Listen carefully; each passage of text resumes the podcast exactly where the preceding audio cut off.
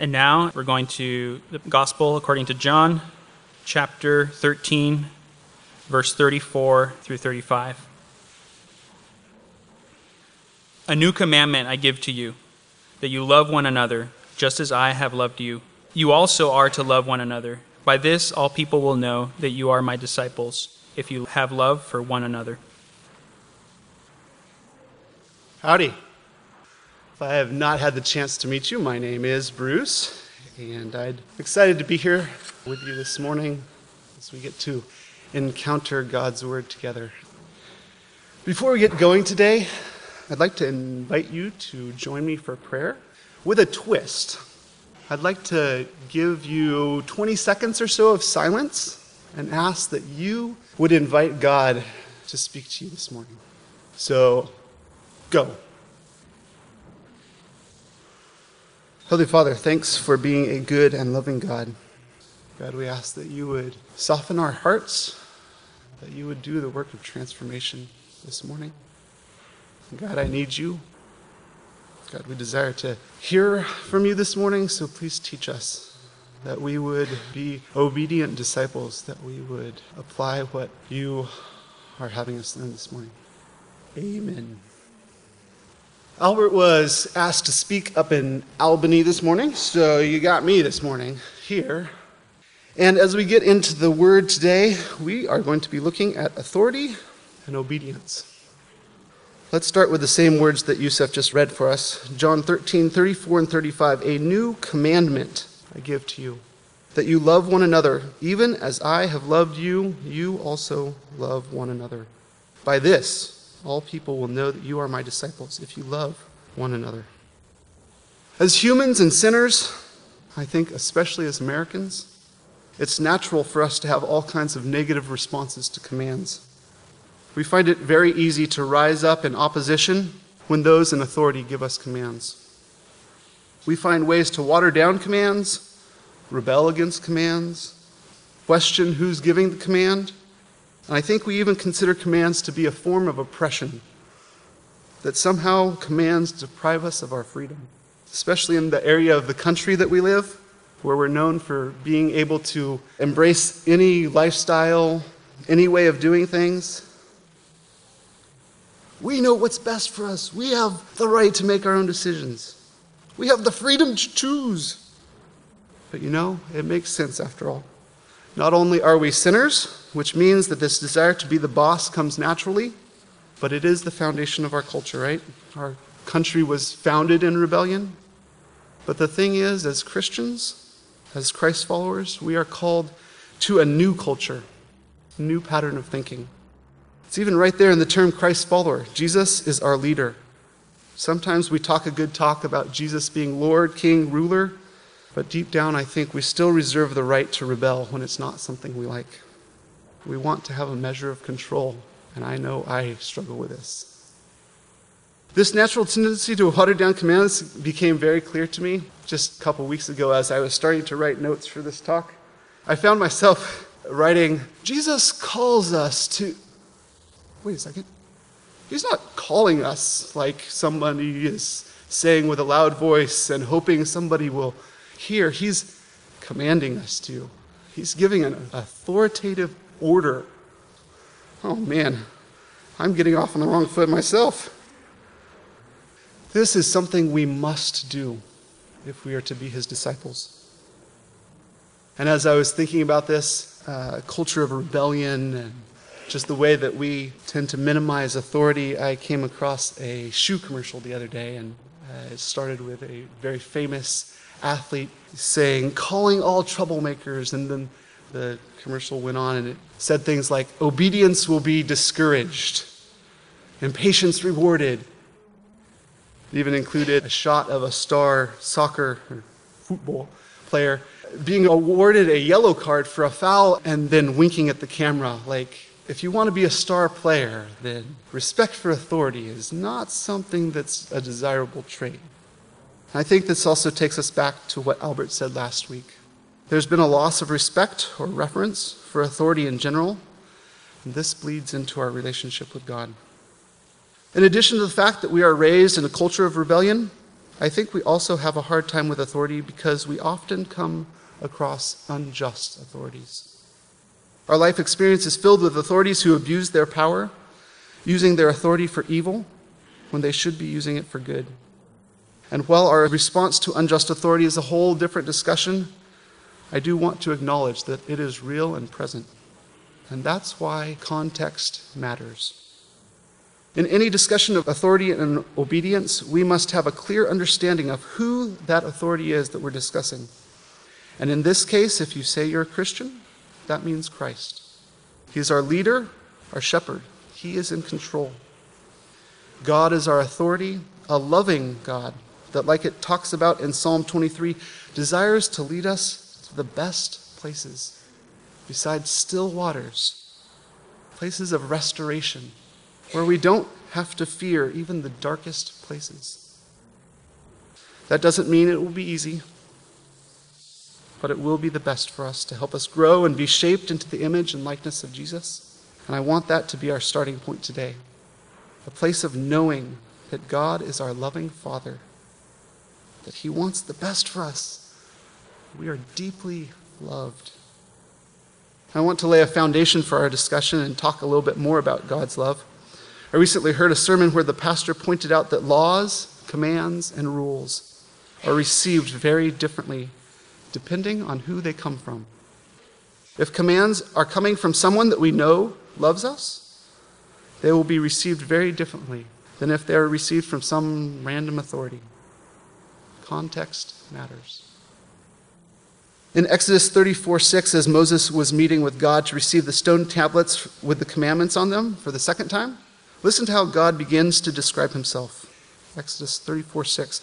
The Lord passed before him and proclaimed, the Lord, a God merciful and gracious, slow to anger and abounding in steadfast love and faithfulness." Numbers 14:18 starts with, the Lord is slow to anger and abounding in steadfast love. Over and over in the Psalms, it describes God as loving. For example, Psalm 103:8 and Psalm 145:8 read, "The Lord is merciful and gracious, slow to anger, abounding in steadfast love." In the New Testament, in 1 John 4:8, it says, "Anyone who does not love does not know God, because God is love." And then skipping down to verse 10, "In this is love, not that we have loved God, but that he loved us and sent his Son to be the propitiation or the appeasement for our sins." And of course, probably the most famous verse in the Bible, John 3:16, "For God so loved the world that he gave his only Son, that whoever believes in him should not perish, but have eternal life." And I feel like this verse we've all memorized or seen on a sign at a sporting event or whatever. But it's become so familiar that we've never stopped to actually think about what the verse says. I find it interesting that it says God gave his Son. And as a father, man, I would find it incredibly difficult, probably unthinkable, to send my son to go do something that I know would cause him pain, suffering, and death. I would rather do it myself. And it seems that John 3:16 is saying that God did the hardest thing possible, all out of love for us. I find that gives even more depth to his love. And many times we fall into the trap of thinking love is a feeling, but it's not. Love is an action word.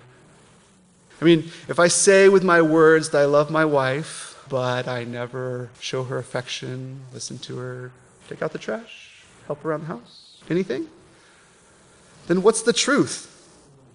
I'd be saying one thing with my words and showing the opposite with my actions. And that's one of the reasons that Jesus is so important. Not only does God describe himself as being love, but he backed it up with action, sending Jesus to die for our sins. And so I want this to be our foundation, our starting point. God is love. God loves us with a greater depth than we can ever know. And he did the hardest thing possible in order to demonstrate it for us. And that brings me to my first set of questions for you this morning. Do you believe that God loves you with an action-filled love? Have you experienced it? Are there areas of your life where you don't believe that God loves you? And this is where I'd encourage you to put down your pen if you're taking notes and really listen for what the Holy Spirit is saying to you. So if we start from a foundation of God loves me more deeply than I will ever know and desires to lead me to the best places, then his commands should be received in a very joyful way, knowing they are life-giving. If we truly believe these things, our thinking will begin to change. Then the question becomes, what do we do with that? God is a loving authority, and he does speak to us. Are we going to obey? Are we going to allow Scripture to have authority in our lives? Will we believe God when he says something to us in Scripture? At its root, this talk is about lordship and the authority of Scripture. Who is leading and setting the course for your life? Is God in charge, or is he an observer? Is he your co-pilot, like the bumper sticker says? Or should he actually be in the pilot's chair? As we continue today, and as Albert comes back to continue 1 Peter next week, will we submit to the things that God is telling us to do? This call to lordship has too many implications to fit into one sermon. But starting with today's passage, I'd like to draw out a couple practical things for us. Here in John 13, 34, and 35, we are hearing from Jesus at the Last Supper. This Jesus, born of a virgin, grew up with siblings, worked a job, and he has now spent roughly 3 years in ministry, and is mere hours away from dying for the sins of the world. But before he does that, he sits down to have the Passover meal with his disciples, something also known as the Last Supper. Jesus has just washed the disciples' feet, and Judas has just left the room to betray Jesus. And that's the backdrop for Jesus' teaching. A new commandment I give to you, that you love one another, even as I have loved you. You also love one another. By this, all people will know that you are my disciples, if you have love for one another. First off, since Jesus uses the phrase, by this, all people will know that you are my disciples, it's pretty clear that this command is issued to those who are his followers. I think the question we have to ask is, why does he call it a new commandment? As I've studied and read, the consensus seems to be that it's a new commandment because it's the first time Jesus tells his disciples to have a special love for each other. Of course, we should love all people. Jesus has previously summed that up for everyone in Mark 12, 28 through 31, essentially saying the greatest commandment is love God, and the second follows right behind it, love others. But in our passage today, we have Jesus giving a new commandment to have a special love for other disciples of Jesus. And why does Jesus give this command? I think the answer comes from the context. If we back up a verse to John 13, 33, we read, "Little children, yet a little while I am with you. You will seek me, and just as I have said to the Jews, so now I say to you, where I am going, you cannot come. A new commandment I give to you, that you love one another. Just as I have loved you, you also are to love one another. By this all people will know that you are my disciples if you have love for one another." Simon Peter said to him, "Lord, where are you going?" Jesus answered him, "Where I am going, you cannot follow me now, but you will follow me afterward." I think since Jesus knew he was leaving, he's giving us a command to be in community. He knows it's not going to be easy to follow him, and we'll need people around us to encourage us, to disciple us, to pray for us, to give us a kick in the rear when we need it, and then pick us up, give us a hug afterwards. As for application, I'll begin with this. The parking announcement that's been going on the last couple weeks, I was really impressed this morning. Good job. That was good. Keep it up. I mean, it boils down to parking a little farther away is a practical way of loving other followers of Jesus. I mean, week after week, imagine if people that don't follow Jesus come and show up, and they find the parking lot half full. And they come inside, and there's a ton of people that are all awake because they've gotten a couple extra blocks of exercise. I would imagine that they would wonder where everybody came from. So will we intentionally choose to do harder things, like not parking in the parking lot, as a way of loving your fellow Christians? Another point of application is being in community and serving. Jesus was giving this command in the context of community. He was speaking his command surrounded by people that he had spent 3 years investing in, training, teaching, laughing with, crying with, eating with, walking with, sharing life with. And this command to community naturally flows out of who we know God to be, because after all, God exists in community, Father, Son, and Holy Spirit. As we read in Genesis 1:26, "Then God said, 'Let us make man in our image, after our likeness.'" God, who exists in community, created us as human beings in his image, that we should also exist in community. Clues to the expectation for us to be in community together are all over the place. For example, Proverbs 27:17 says, "As iron sharpens iron, one man sharpens another." And I can't sharpen myself, so. In Acts 2, it talks about Christians being devoted to learning, spending time together, praying together. Even the Lord's Prayer in Matthew 6:9 starts with, "Pray then like this, our Father." Our, even the use of the word our, points to a communal relationship. Now I know that there are pockets of us that are practicing community, that are serving. That is great. Keep it up. It's sometimes a hard, but yet a joyful thing to do. And I find that the things that God tells us to do and leads us through can be awesome, they can be hard, but they're always best done in community. And I find that shared pain really builds community. So if you need an idea, get a group together and go hike Half Dome. Works pretty well out here. For those of you who are going to call Region your church home, and you're going to obey Jesus' command, then you must be plugged in to some type of community. How else will you know how to practically love your brothers and sisters other than being in community with them? And if that's here at Region, it will typically mean being part of a home group. I recognize that it's not for everyone, but it is a place to start. It's a place to go deeper with a smaller group of people on a regular basis, to practice, to discuss how to apply the things that God's teaching us. And the interesting thing is that as much as we try, we really can't do this on our own. And that's where the tension comes in. If it comes down to just try harder, if we're doing this out of obligation, it becomes religion. And the Bible is clear. Jesus was always pushing back against the religious types. We need to be transformed so that we see being in community and serving as a joyful response to what Jesus did for us. And that transformation comes from believing the gospel. The good news that Jesus did all the work in our place and on our behalf. And we are to joyfully and obediently respond. And to the extent that we believe in what he has already done for us, we can begin to do that.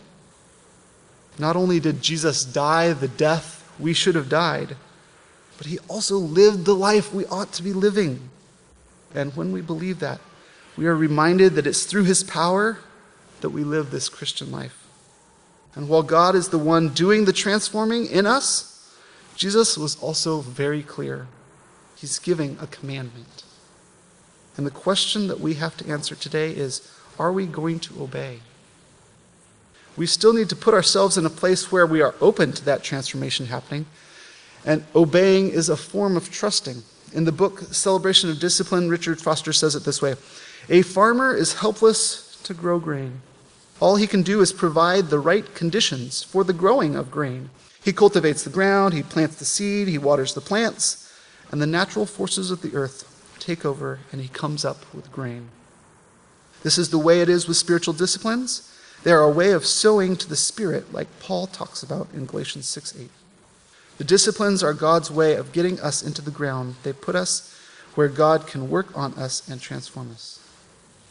It's the same way with this commandment from Jesus this morning. Obeying is a way to get us into the ground, a way to trust a loving God that he will use our obedience to start working in us. Listen, we are a body. We're a family. And I desire us to be a strong family. And if you want to commit here, we would love to have you. And if you are committed here, awesome. But there comes a point that you need to be investing in the life of the body, not just coming and taking and leaving. Of course, we want to be loving and serving those who are guests from week to week. But if you're no longer a guest, there is room for you to be serving, and as Jesus is commanding, loving your fellow disciples. You may or may not know that there are tons of serving opportunities here. Both outward-facing ministries like Cross Streets, where we feed people breakfast on Sunday mornings. People go out Friday nights to minister to the homeless. Things like refugee ministries, teaching practical skills to those who are displaced from their home countries. There's also quite a number of inward-facing ministries, and you're experiencing some of them right now. Things like nursery, children's ministry, youth ministry, the cafe. How many people are holding a cup of coffee? Running sound. We even have a meal ministry where, if somebody has just had a kid, people from our body provide meals for them. And it's a way of blessing people, strengthening our community, and following Jesus' command. The list goes on. There are many ways for you to be investing in your family here at Region, joyfully responding to what Jesus has done for you. And how does this all relate to Jesus? After all, we all want this to come back to Jesus. First of all, the background of this command that Jesus is giving is love. The love of God who loves us more deeply than we'll ever know and desires to lead us to the best places, but won't force us to follow. And this obedience that Jesus is calling us to, it is an obedience that Jesus first demonstrated for us by coming to earth and living a sinless life, even before giving us this command. So the questions this morning are, first off, do you actually believe that God loves you completely with an action-filled love? Secondly, what is your attitude towards authority, specifically the authority of Jesus, a loving authority who first demonstrated love and obedience? And finally, if you are a Christian, how are you going to respond to Jesus' commandment for you this morning? It does require a response, not a response of fear that this is the only way to stay in right relationship with God, but a response of joy and gratitude for what Jesus has already done for us. So now we have time for you to respond to what the Holy Spirit is doing in your heart. And there are several ways to respond. First, you can respond with joy by singing and celebrating what Jesus has done. As Jane leads us in musical worship, you can respond with joy and gratefulness by taking communion. If you're a follower of Jesus, examining yourself to see how you're doing in your relationship with God. Then coming, taking a cracker and dipping it in the juice. Gratefully remembering what Jesus has done for us. Additionally, you can respond in joyful worship through your tithes. And finally, if the Holy Spirit is saying that you need to respond to Jesus' command to love one another by being involved in a home group, intentionally investing in community, there will be people out in the foyer to talk to if you have questions or if you want to sign up. And if you are feeling like the Holy Spirit is leading you to serve your body here at Region, you can talk to me. I can direct you to the proper people. What does this boil down to? We want to be good disciples. What we learn, we obey. Jesus, our loving Savior, has given us command. Will we respond? At Region, I love you folks. I desire for us to be transformed. I desire for us to be a light to those around us. And I'm confident that as we begin to obey Jesus' command for us this morning, that will begin to happen. Let me pray for us.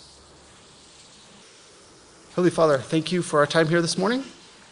God, I ask that you would allow us to experience your love this morning, maybe even for the first time, if we have not experienced in a very real way your love for us. God, would you continue to teach us, remind us of the things that we've learned this morning. Holy Spirit, transform us. Jesus, thanks that your commandment comes out of a deep love for us. We ask that we would joyfully respond to that love that you demonstrated for us. Amen.